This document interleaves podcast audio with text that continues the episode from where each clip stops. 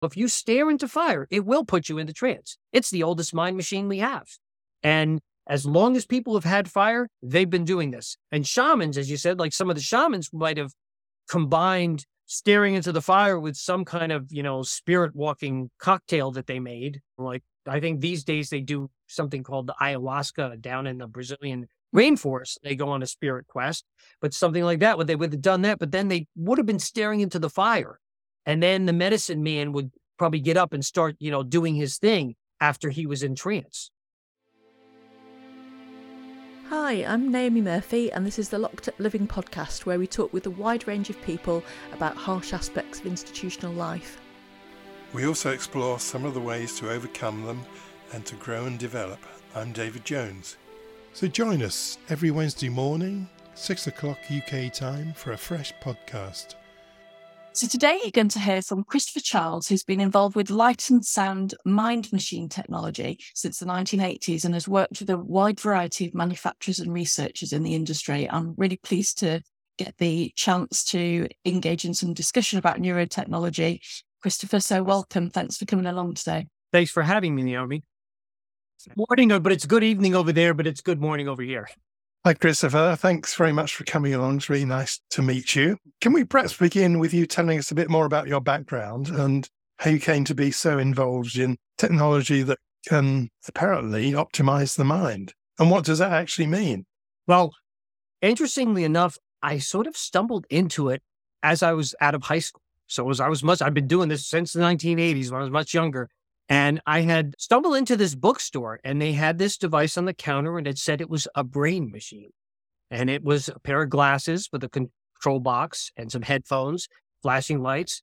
And they would let you try it, or they said you can ride the brain machine. And they had a chair, you leaned back, and you could put it on and try it once for fifteen minutes.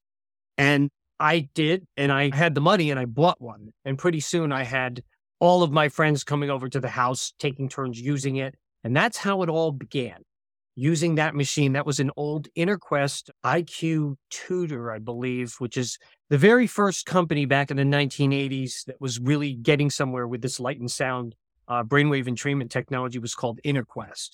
And I happened to be living in Tennessee, which was next to Arkansas, which is where InterQuest was. Interestingly enough, back then, that company was actually selling a million dollars worth of equipment a month. And the governor of Arkansas declared them to be like business of the year.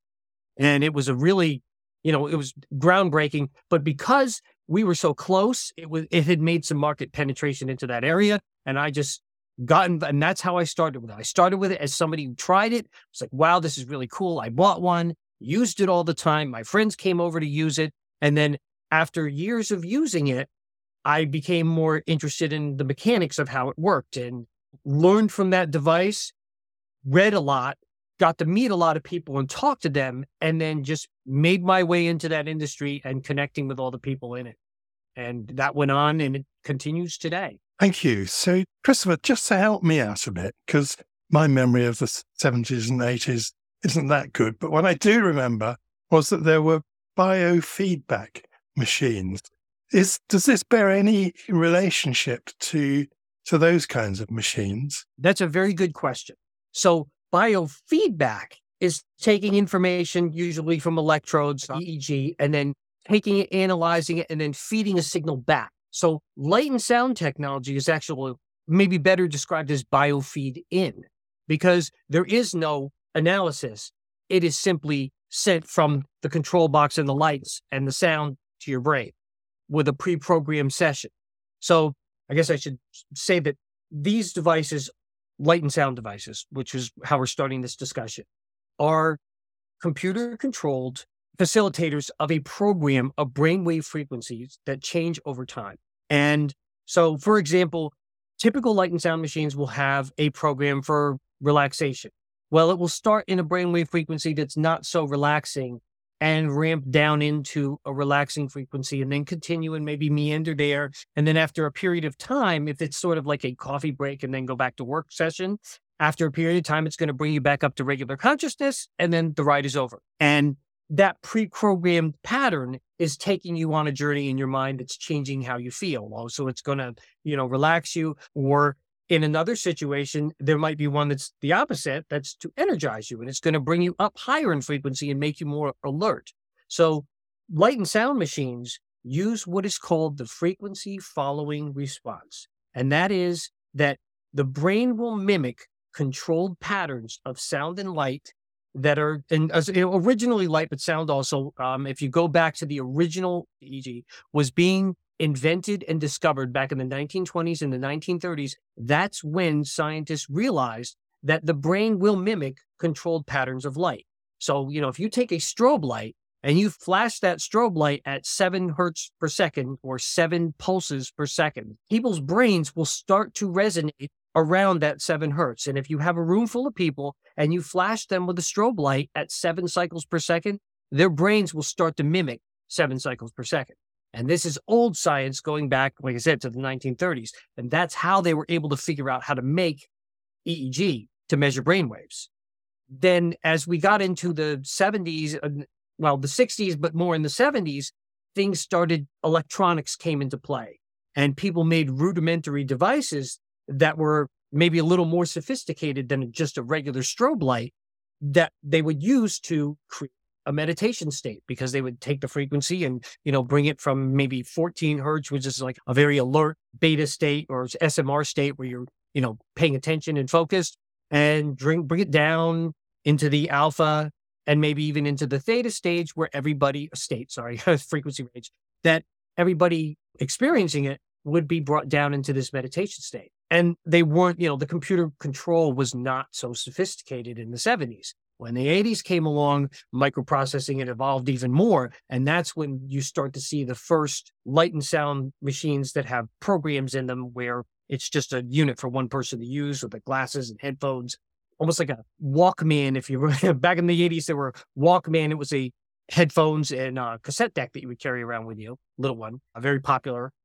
Well, this was like for the mind, the Walkman for the mind, so to speak. And they came into play in, in the eighties. And then as it, we got into the nineties, computing was even more sophisticated and more players came in and more manufacturers came in and started making these devices. And today there's a wider assortment of them that, than ever. Most of them are this entrainment type device where it is pulsing a frequency, and that is the frequency it wants you to, you know, the, that it is entraining your brain to. And that's what the goal of the session is. So, you know, if it's a relaxing one, it's going to be a slower frequency, or if it's going to be a sleep one, it's going to be a much slower frequency in that delta range down below four cycles per second, and that'll help you fall asleep. But the thing about a light and sound entrainment device is it is always telling your mind what to do, not what not to do, but what to do. So let's have more of this frequency. Let's have more of that frequency. And in our later discussion, you'll see why I'm bringing this up, but I might be going on too long. So if you want to cut me off here, I can run off, run like a train off the hill with this information. I might have even deviated from your question. I'm I'm fascinated by your connection with the uh, Sony Walkman, because I had a very early venture, so it's bringing back fond memories. Although I can see it's not the same thing at all. But are, are there particular brainwave frequencies that are better for us to experience, or is it depend entirely on what we want, really, what the need is? That's a great question, and it's what's appropriate. So, for example, when you're sleeping, you know, your your brain is in primarily two states. It's in theta when you're dreaming and in delta when you're in dreamless sleep. And when you're in delta, that's when your body is regenerating. So when you're dreaming, your body is not repairing itself. Your body's doing the repair work when you're in dreamless sleep, dreamless sleep in the delta frequency range. So your sleep pattern tends to go in, you know, every forty-five minutes or so, you go in and out of a dream state. And then I could have the number, not quite exactly because it varies, but regardless, there's a cycle that you follow while you sleep. And during the cycle where you're at the deepest level of sleep, your body's regenerating. So I'm answering the question by saying that that's appropriate for that time. Now, in another circumstance, you might be an athlete and you're just about to hit the, maybe a baseball player, or I think you guys have cricket there, right? Yes. That's kind of like baseball, right? So with a bigger bat and a slightly different ball. Anyway, you know, that person is very focused, and they're ready to make the move. That is the sensory motor response range, which is from thirteen to fifteen hertz, thirteen, fourteen, fifteen. It's like with a cat.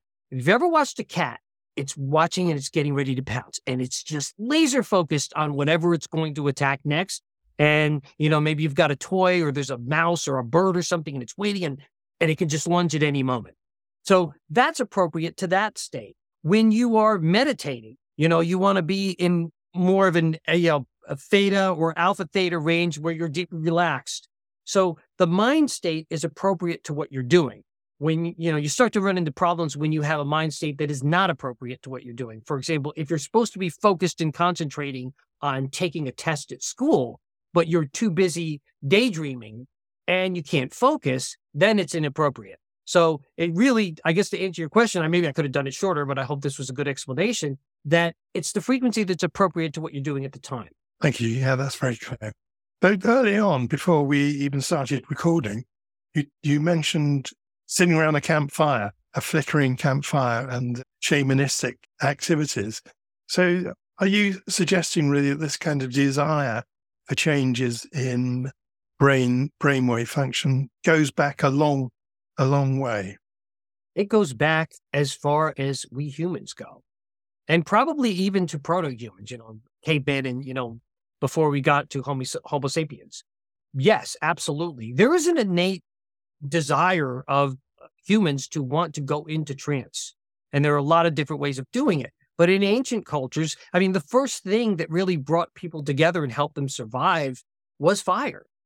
Fire was, not only was fire a life giver, fire, you know, could protect you from dangerous animals coming too close at night. It kept you warm.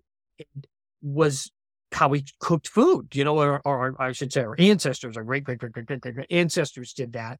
But also, so there not only was fire, but there was a magic kind of element to it, because at night there was no T V, there's no cell phones, there's no, you know, maybe they had some, they might have had some rudimentary musical instruments that were, you know, like a some kind of drum that they made out of an animal skin and various kinds of, you think about the kind of instruments that the Aborigines use in Australia, and it might give you an idea what some of these musical instruments that they might have made by hand out of animal parts and such. And they might have been playing around the fire. But so they probably had a sound component, or they would have been chanting. And you you know, you see that also like Native Americans, they would have like a fire dance and stuff, and they have chants that they do.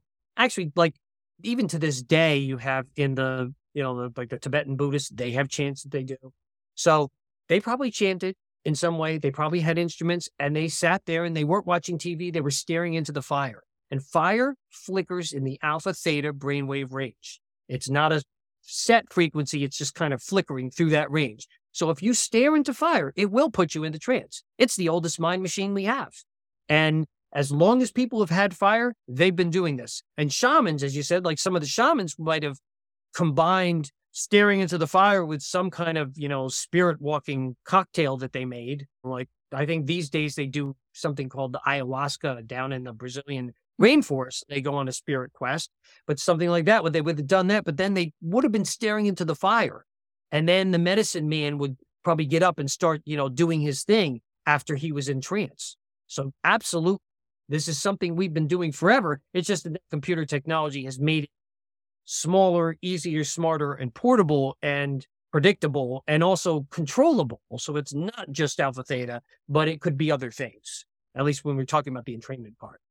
Well, I, I certainly spend many hours staring into the fire in my house during our long, dreary winters over here. I kind of know what you're talking about. So what do we know about the ability of light and sound to calm the nervous system? How, do, how does that actually happen?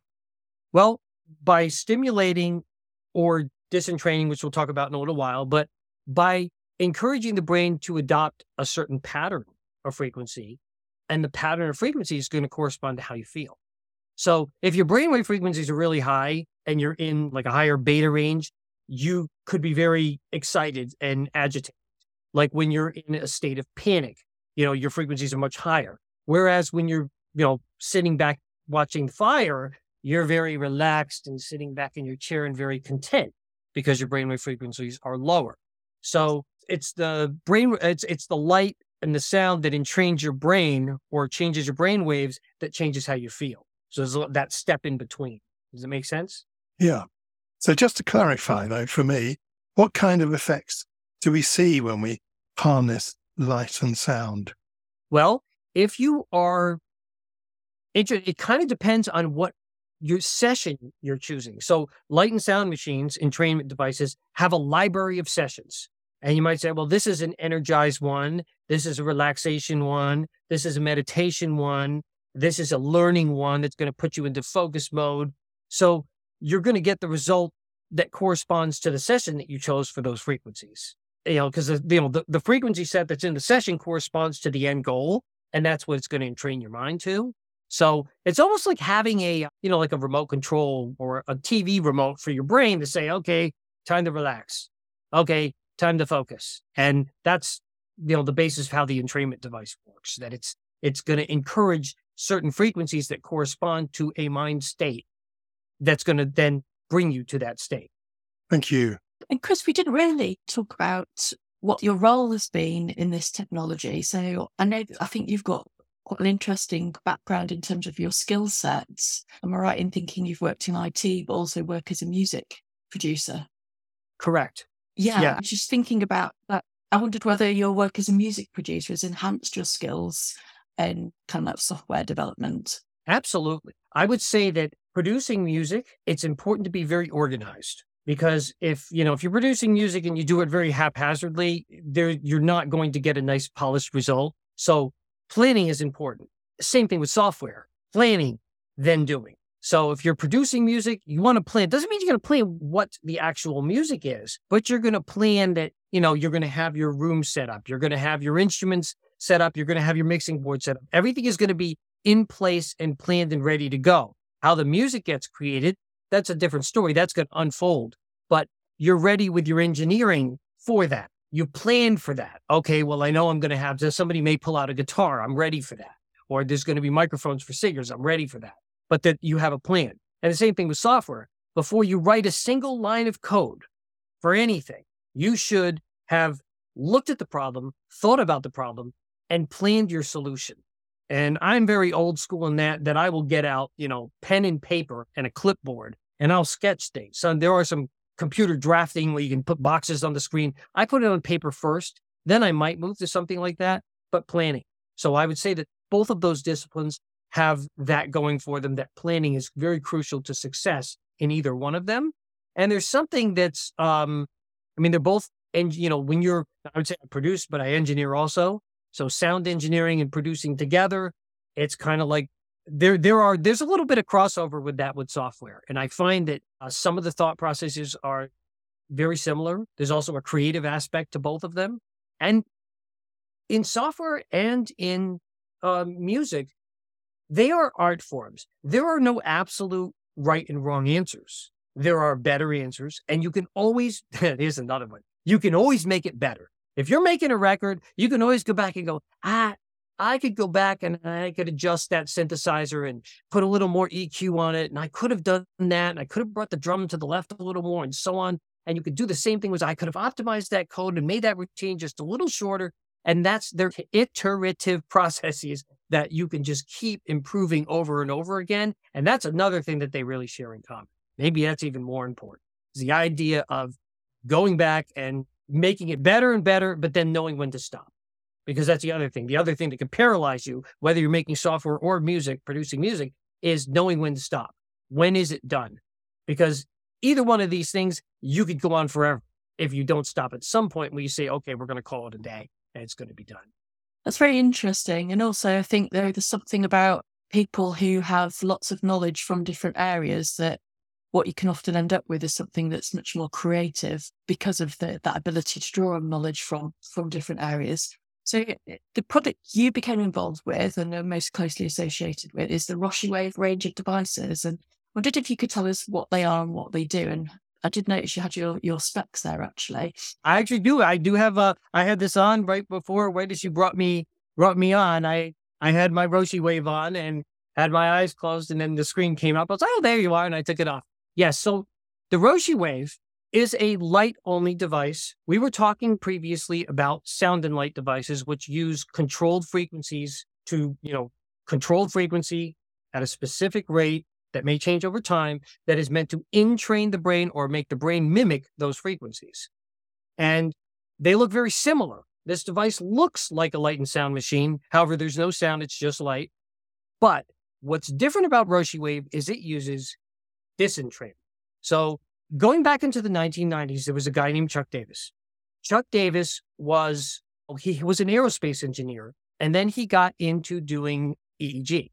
So he created an E E G neurofeedback computer program and system and interfaces for uh, the Commodore Amiga computer. And that was the very first Roshi device.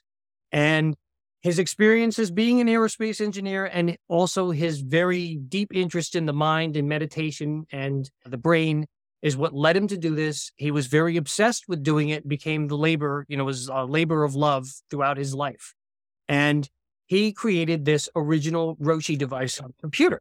And clinicians all around the world started using them. Now, I would say it's not like every clinician, but there was a very tight core group of clinicians that were using these. Now, what that did is it had electrodes that would analyze the brain, brain waves, feed it through the computer system, and then the computer system would deliver light uh, stimulation based on the analysis of, of what, what it was reading for the brain waves. And it was a feedback. So he had that for many years. And over the t- over time, he started to learn things about how just it being something that he was very obsessed with, he started to notice that there were certain things that would happen, certain things that happened in common over and over again. Well, over time, also the other thing is, is because this was a computer-based system, everything was recorded. So he could go back and look at that session and the other session and see things that, that they had in common and compare and analyze.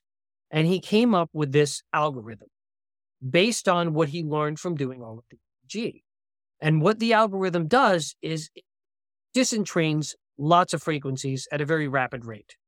So you might say, okay, we were talking about entrainment, and entrainment is pushing, you know, a certain frequency on us. Well, by using phase, he was able to disentrain.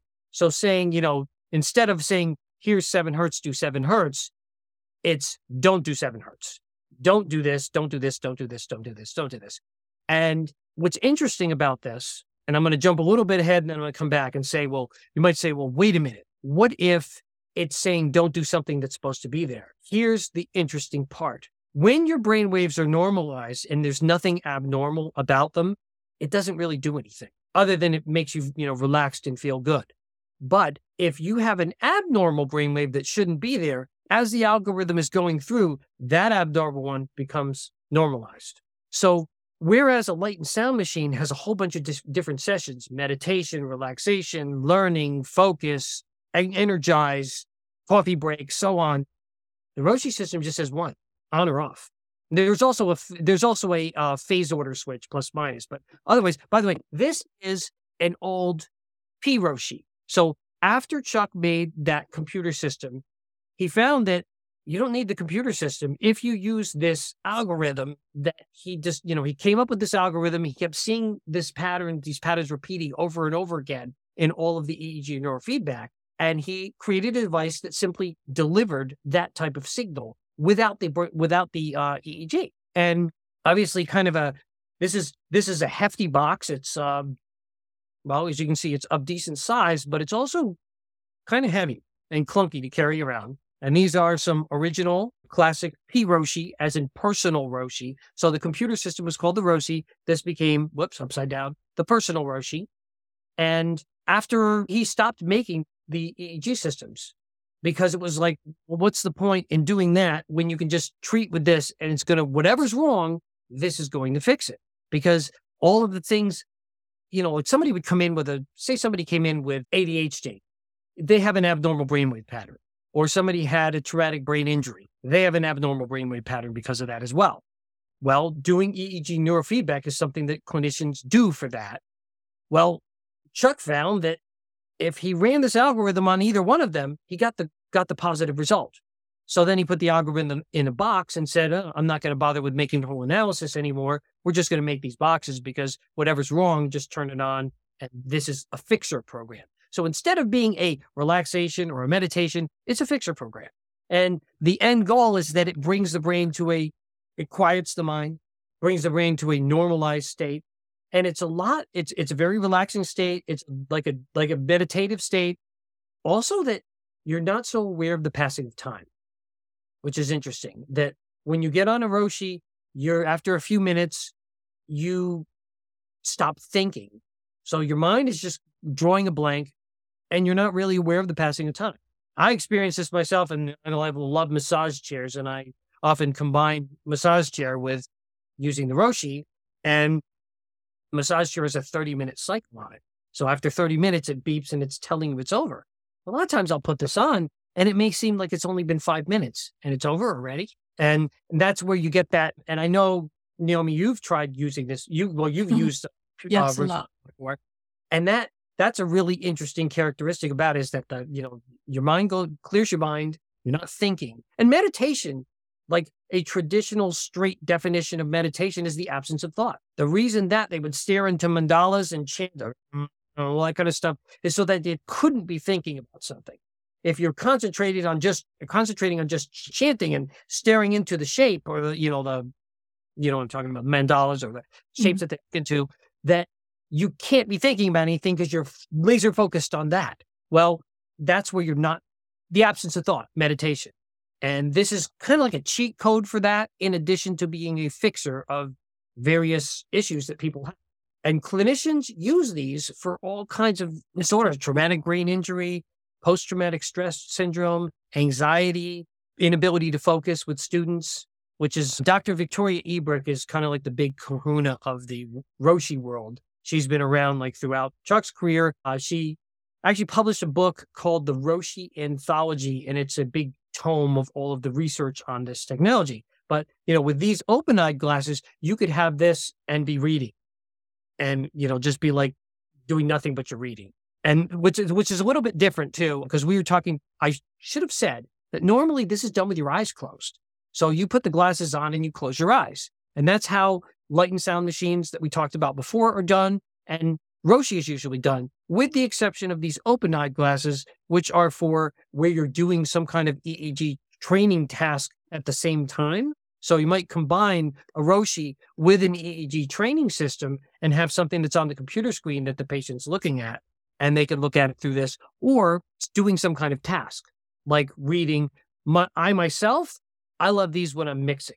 If I'm mixing a record, I'll put these on, and I may open and close my eyes from time to time, but it puts me into that just, there's nothing else there except what I'm doing when, when, when I'm using these, which is very cool. And I probably, once again, just took off like a shot into another direction on you, but I almost would ask you to rephrase the question if I didn't answer it. No, no, that's great. And you, because you're obviously really passionate about them. And I suppose one of the things that I think there's such a massive evidence base of how meditation is really good for you, really good for your brain.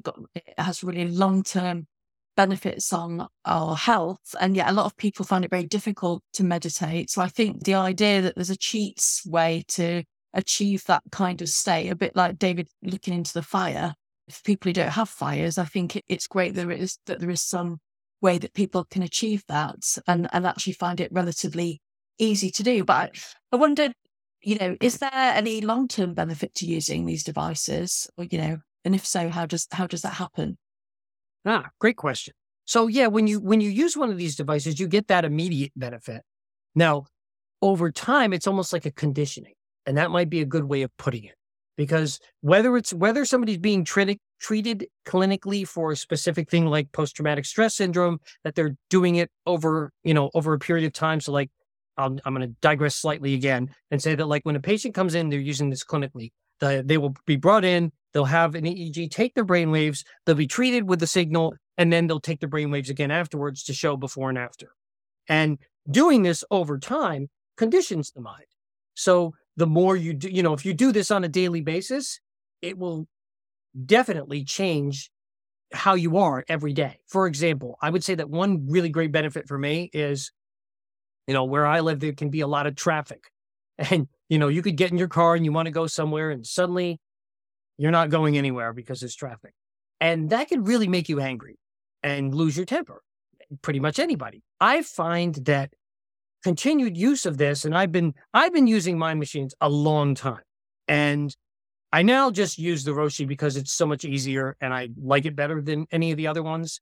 But using this even on the broad sense of all of the light and sound technology, but I'll say more especially Roshi, Roshi, that it makes it more difficult to to make me for me to lose my temper. Like, things can really annoy me. The traffic can really annoy me, but I'm not going to start banging on the steering wheel and yelling at people. It's like, ah, oh, yeah, this is a bummer. Okay, but you can deal with it. You know, I can deal with the with, and that's one benefit that I've not only felt myself, but I've heard that from other people, is that it is a state conditioning thing, that you just are more balanced all of the time. And for people that have a condition that they're working on, you know, it's like the more they do this over time, it's tamping down that condition. So they're feeling more normal and they're not having that problem.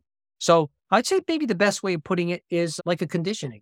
You would, the other thing is, okay, if somebody's never experienced a clear mind, absent of thought, no time state, like a super deep meditation, if they've never experienced that before and they put this on and they do, and they keep doing that, you know, it's it's going to just keep you closer to that state.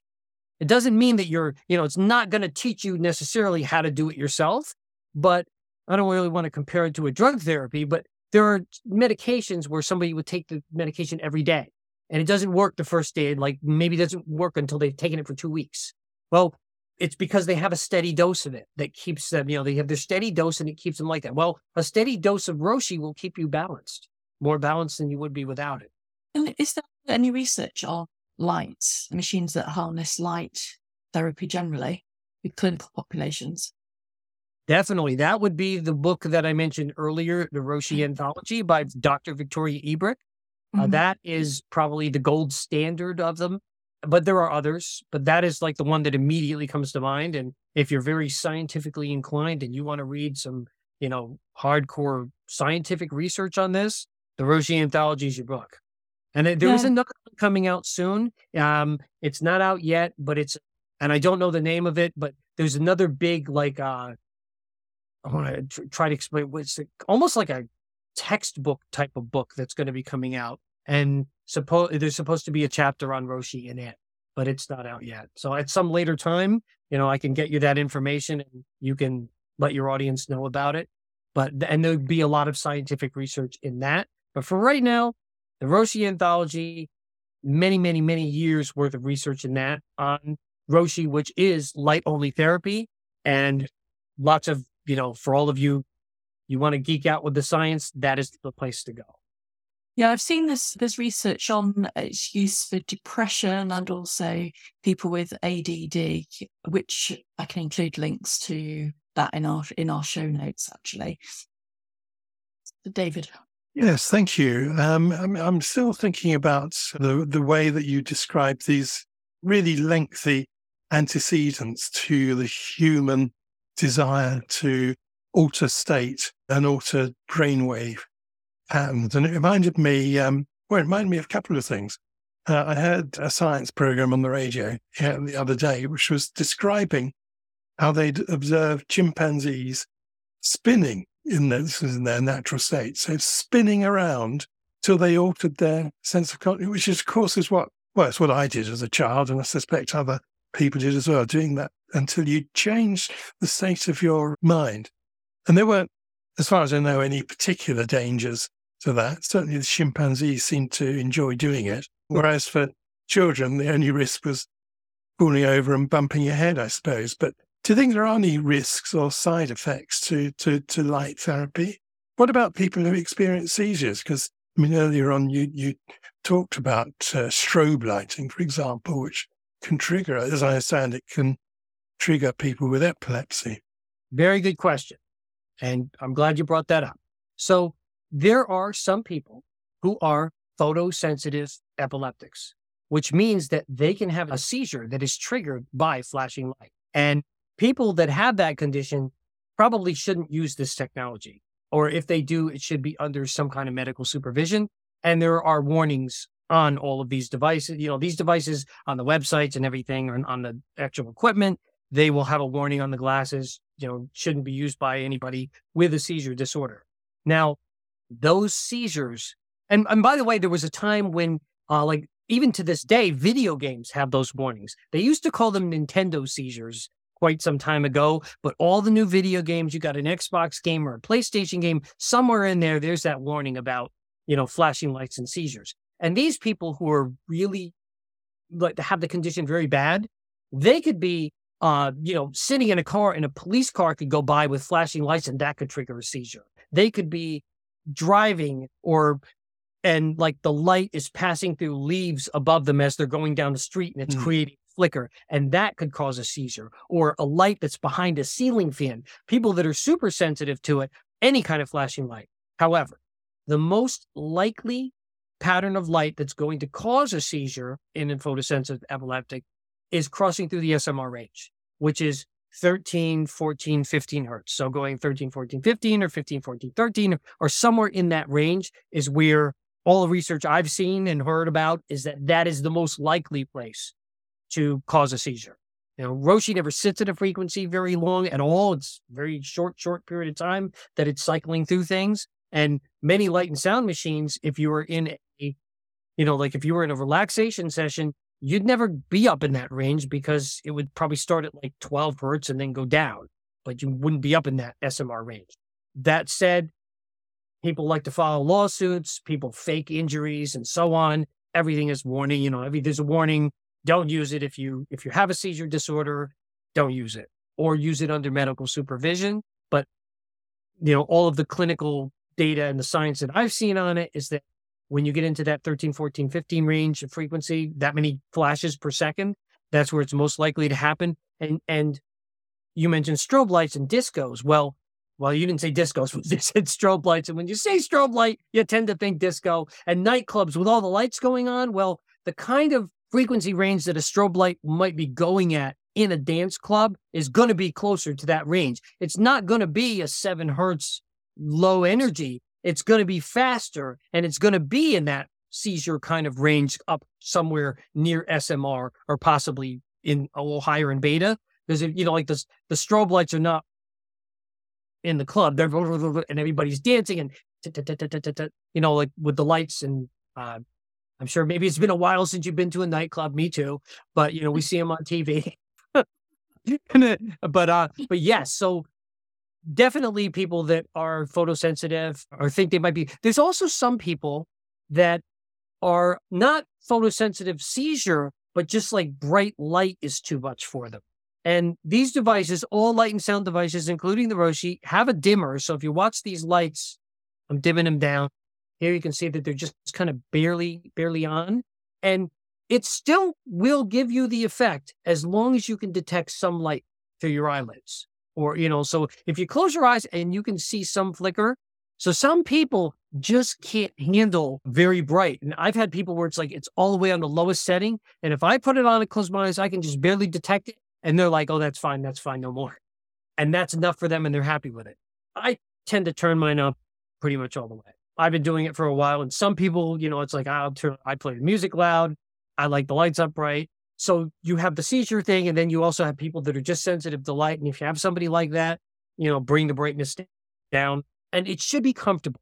The bottom line is no matter what, it should be comfortable. If somebody's uncomfortable, take it off um, and adjust it accordingly to make them comfortable. And if they can't be comfortable on it, then it's, it's not for them. But I'd say that's a very, very, very minuscule percentage of the population that are like that. You know, most people, it, it might be a moderate to low intensity is what we call the brightness on any of these machines. You know, whether it's a Roshi or a light and sound device is uh, a measure of how bright. And you see, there's a pretty big difference in how bright that gets when I bring it up and bring it down. And all the devices have similar setting. How's that? That's, that's very helpful. Thanks a lot, Christopher.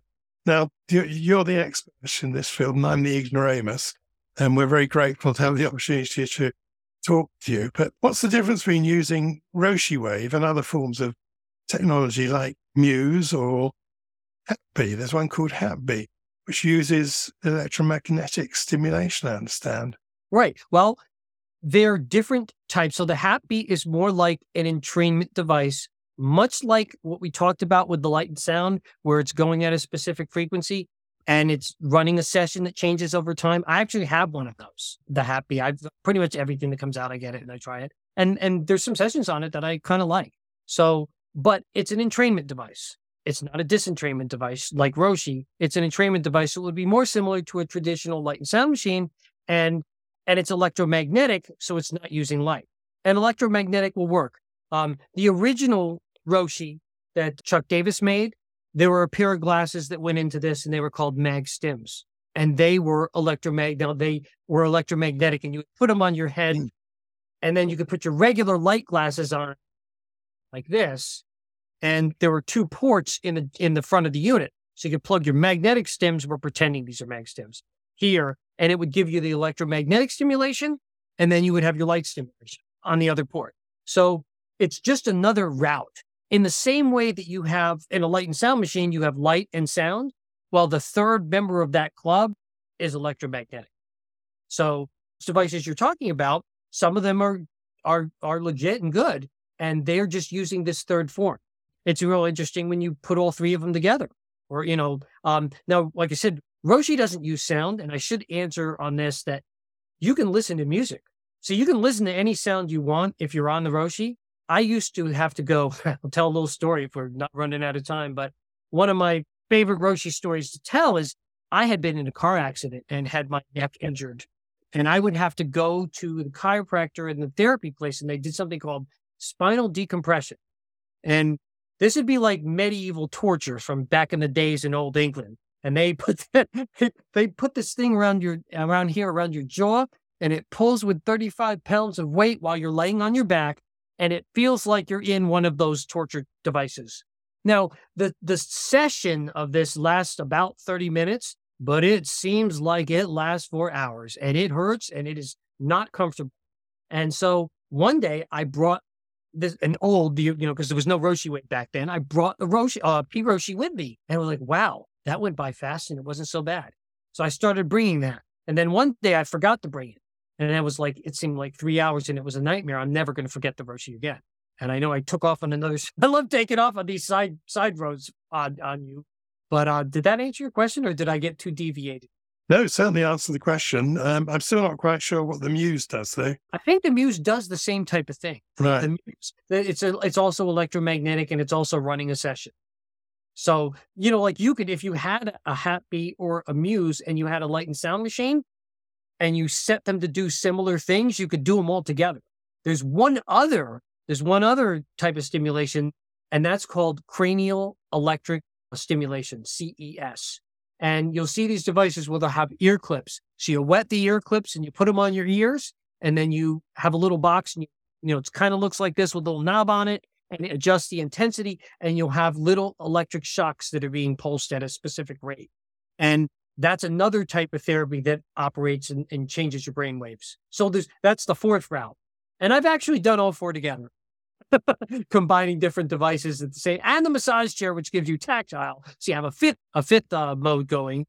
I used to have a motion bed that was like a, a bed that was on a pivot like this. You would lay on it like so, and it would move with this occipital motion, and then it vibrated. So not only did you have the motion, but you had the vibration, then you could do the light and sound, and the C E S, and the magnetic stimulation, and, you know, really check out for a while. So you can stack these things, but if you do, make sure that they're complementary. Don't do, you know, if you have a Hapbee, do a relaxed one when you're doing a relaxed session or a meditation session. Don't do an energized one, because they're going to be fighting with each other. We actually interviewed Ariel Garten, if you remember, of this, the founder of Muse, probably over over a year ago. And so that's what I understood from the Muse, was that it was encouraging your brain to be in an average range, which actually then might not feel very comfortable to some people, because your brain might naturally sit at a more stimulated level than somebody else's brain might be. It, yeah, it was interesting to get her take on. on it as well. They have, it has different sessions, right? There's different choices on it. I know I have one. I just didn't play with it too much. I do have a Muse, and I might have played with it only a couple of times, but it has different options, right? Like yes. There's, yeah. Yeah. So depending on the session you would choose, like a light and sound machine, you would, you know, just pick one that's congruent with whatever you're doing on your other mm-hmm. devices and mm-hmm. stack them all together, and that shouldn't be an issue. That's all right. I was only going to be facetious. I was going to say, and this is all different from sitting on your back step and having a joint, is it? Yeah, I suppose it is. Although I would say that there are some people that like to combine that as well. There was a guy many years ago named Zoe Seven. Um, he wrote two books. One was called Into the Void, and the other one was called Back to the Void. And he experimented using this light and sound technology with entheogens. I had to remember that word. Entheogens is the word he called it, but they're like like ayahuasca and D M T and ketamine. And these are all, um, I guess they're drugs. I don't know if that psychedelic is the right word. So anybody who's listening to this knows what they mean. They probably know more about descriptors of them than I do, but he would combine, which they can severely alter your state of consciousness, okay? All of those things that I just mentioned, he experimented with these consciousness um, altering chemicals, drugs, flowers, whatever they are, you know, ayahuasca and so on. But he would then combine it with using mind machines, using light and sound. And he wrote books. He wrote two books about it. Unfortunately, a, a number of years ago, he died.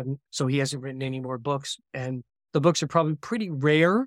But if you want to really, you know, they're they're very interesting read, fascinating character, very, uh, was a great guy, Zoe Seven, Into the Void and Back to the Void. So yeah, and, and there are plenty of people these days that combine, you know, all kinds of different, you know, lack of better word, drugs and such with this technology. It's certainly something not that, you know, we're not going to advocate and say, hey, go out and do drugs with it. You know, people are going to do what they're going to do, and we don't sell this kind of stuff or market it for that purpose. But there's people that are going to do that. And there's people that talk about it. And I'm sure there's online forums that that do. But the thing is, is in a way, this is like a digital drug. So you can get, in effect, like a consciousness-altering substance that you might take into your body, like those, you know, entheogens, I just remembered that word again, that is going to change how you feel, just in the same way that like a prescription drug will change how you feel. That's a drug. This, you know, light and sound and Roshi and some of these other technologies, the um, pulse E M F stimulation, pulse magnetic mm-hmm. stimulation, C E S, they change how you feel. And in a way, they are kind of like a drug. But without, you know, like, you know, a lot of drugs have bad side effects that you, you know, like make, make it feel good for a while and then you're paying for it later. Whereas this technology doesn't have that drawback. So that's a, so that's another thing is that there's, I have talked to and heard from a number of people who were like, they were drug addicts or alcoholics at one time. And that this being, you know, light and sound or Roshi or any of these things became their new thing, that when they got clean, they did this instead to get their good feeling. And obviously this is a heck of a lot better for you because in a way it's like taking your brain to the gym or taking your brain to a relaxation spa, that it's a, it, it is good for you. It's not doing, you know, as long as you're not a photosensitive epileptic and you feel comfortable doing this. And, and Naomi, I think you'll agree because you've used Roshi before. Mm-hmm. Roshi feels good. You know, when I'm on it and my massage chair kicks off and thirty minutes is up, a lot of times I'm like, time, time, time, time, time.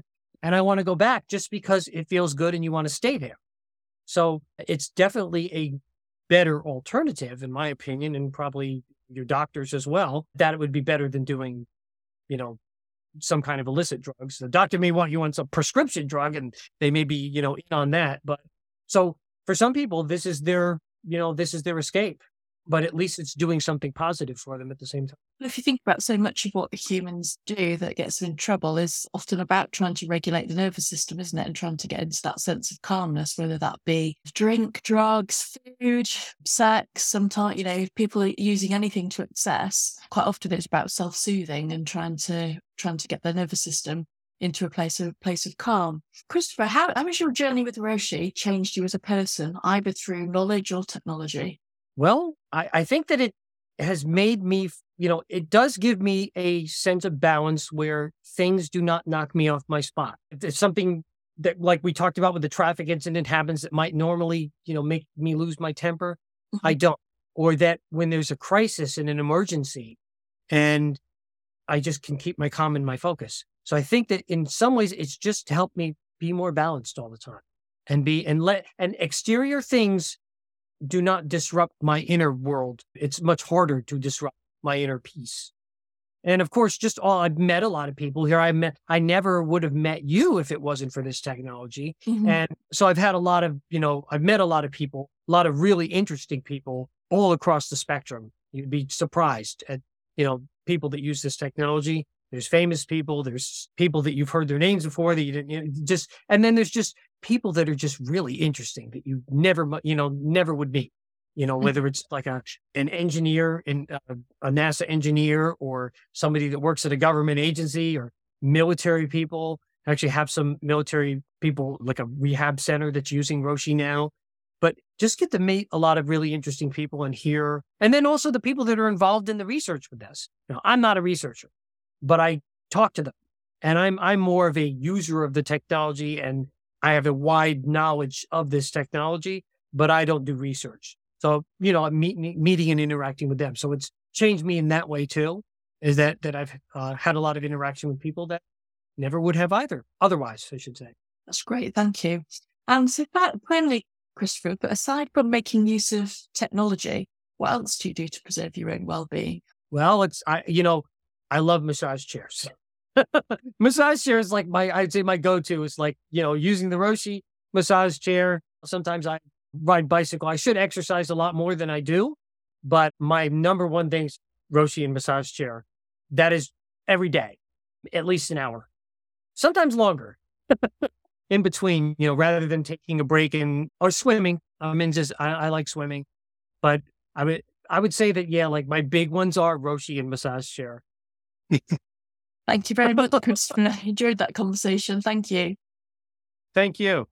Great. Thanks very much indeed, Christopher. All right. It was great being here, and I hope I was able to answer all your questions, and have a great evening over there. And we're going to have a great day over here. Thank you.